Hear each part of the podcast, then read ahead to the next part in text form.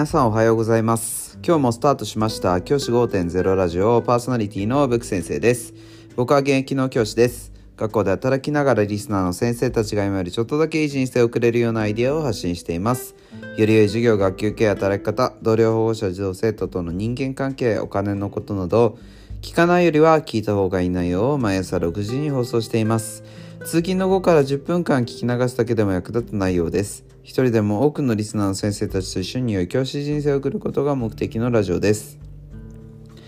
今回のテーマは生徒指導で大事なこと。自分のクラスへのバイアスを減らすこと。っていう話をしたいと思います。今回はですね生徒指導に関することです。特に自分の担当している担任しているクラスと他の先生が担任しているクラスの子どものトラブルが起きた時に大事なことをお話しします。結構こういうケースってあると思うんですよね。例えば1組の A 君が2組の B 君と喧嘩をしているとか。3組の C さんが4組の D さんと SNS でトラブルがあるとか。そういったことって結構あると思うんですよね。そんな時に大事なことは何かっていうと僕は自分が担任してるクラスの子供に対するバイアスをなるべく減らすことだと思います。結構ですねこれ若い先生とかにありがちなんですけど自分の担任してるクラスの子を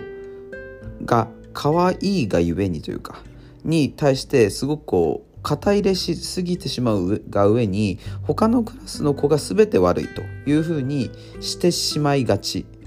なところが結構あるかなって思っています。僕これ結構自分自身も気をつけなきゃいけないなと思ってるんですけれども確かに自分が自分の担任してるクラスの子のことに一番詳しいはずですしいろんなバックグラウンドも分かっているからこそその子に話をしたくなるのは分かるんですけれども逆に言うとその他のクラスの子にはその他のクラスの子の担当してる先生がいてその先生も同じような思いでいるということが多いですよね。ってなってくると実はここで気をつけなきゃいけないことってバイアスをなるべく減らすことだと思ってるんです。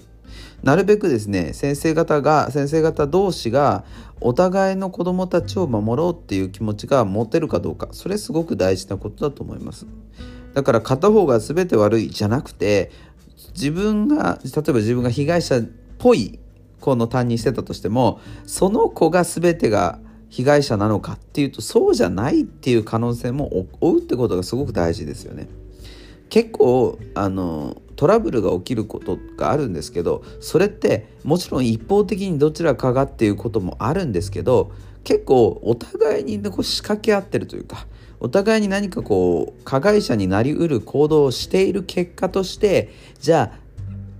A 君が加害者じゃなく被害者なんだけどちょっとふっかけてしまったとかで B 君は加害者のように見えるんだけどちょっと A 君から攻撃されてたとかそういうことって結構あると思うんですよね。そうなった時にやはり自分自身がどのようにその子たちに対して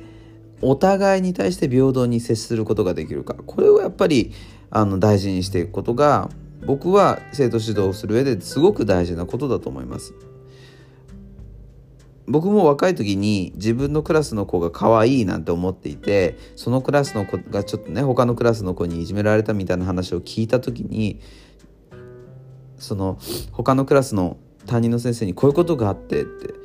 うちの〇〇がいじめられてるんですみたいなことを言ってたんですけどでも蓋を開けてみたらその自分のクラスがの子も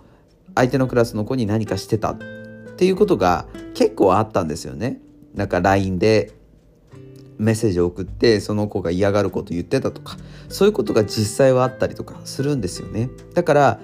一側面からしか見ないとうまくいかないこと一側面からしか見ないとその子のことをよくわからないってことが結構世の中にはあると僕は思っていますだからこそやはり自分自身がどのようにその子たちを全員を平等に見るか自分が担任してるからどうとかじゃなくてその該当生徒たちを平等に見ることができるかどうかっていうことがすごく大事だと僕は思っています。